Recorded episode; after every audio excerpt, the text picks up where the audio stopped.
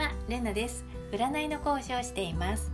占いは世の中の法則をもとに作られています。それらの道理を知るだけで身の回りに起こることの意味や自分の歩く方向性など占うまでもなくわかることがいっぱいあります。このチャンネルでは占いの視点からあなたのより良い人生づくりに役立つ情報をシェアしていきます。さて今日のタイトルは意味ある結果にするべく動くというお話です。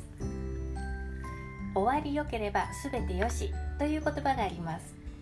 途中経過で少々手こずったり失敗したとしても結果うまくいったのならそれでいいと肯定してくれているこの言葉すごくありがたいですよね。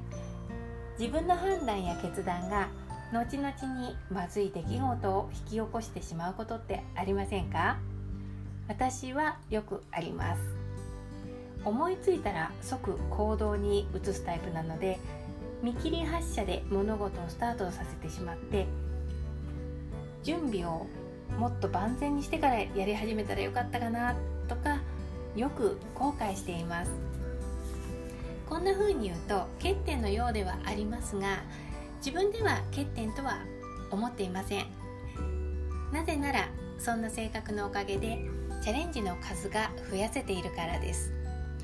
分母が増えれば受け取る結果の数も当然増えます。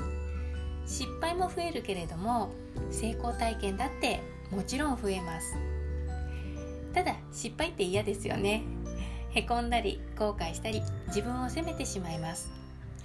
リスクを恐れずチャレンジするのは決して責められることではありません。